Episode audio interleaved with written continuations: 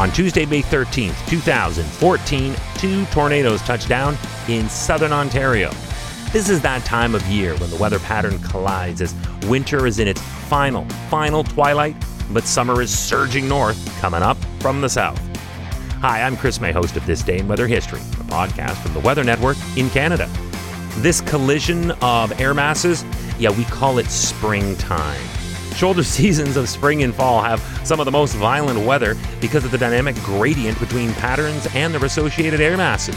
And this was felt full on in southern Ontario this day in weather history. This would be confirmed by Environment Canada as Ontario's first tornado of the 2014 season. But for as thrilling as it was for some, like our storm hunter, Mark Robinson, others saw it, I just thought I'd mention that, others saw it more of a thrill ride or a thriller movie. So let's roll call the tornadoes that struck.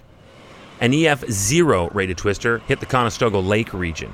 It ran amuck for about 8 kilometers, but thankfully did not cause any significant damage. The other twister was different, and it packed a little more of a punch. Based on its impact analysis, it was rated an EF1. This tornado touched down in Mildmay, Ontario, about 100 kilometers northwest of Kitchener. It was big ish.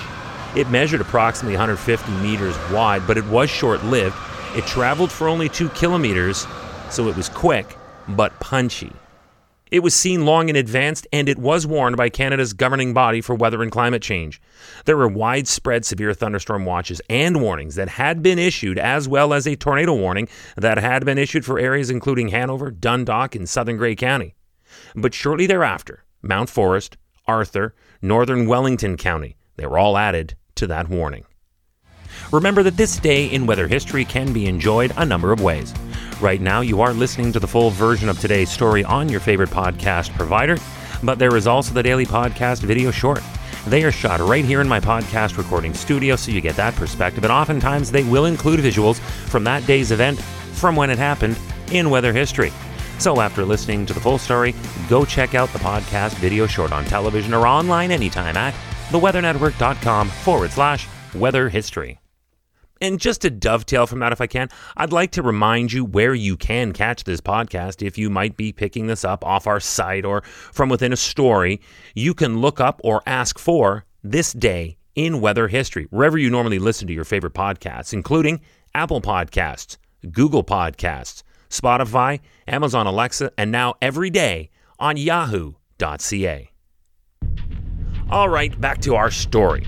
Some areas were forecast to receive upwards of 30 millimeters of rain thanks to that intrepid low that was developing along the trailing cold front from the front that preceded it. Two fronts. And with this instability dragging up and across the lakes, at least one land spout was reported, but the warnings for that were dropped quickly after they were issued and no serious damage or injuries were ever reported. And although that was good news, things were not done. The thunderstorm risk continued to loom on into the next day with more non severe storms forecast to roll across southern Ontario and Quebec.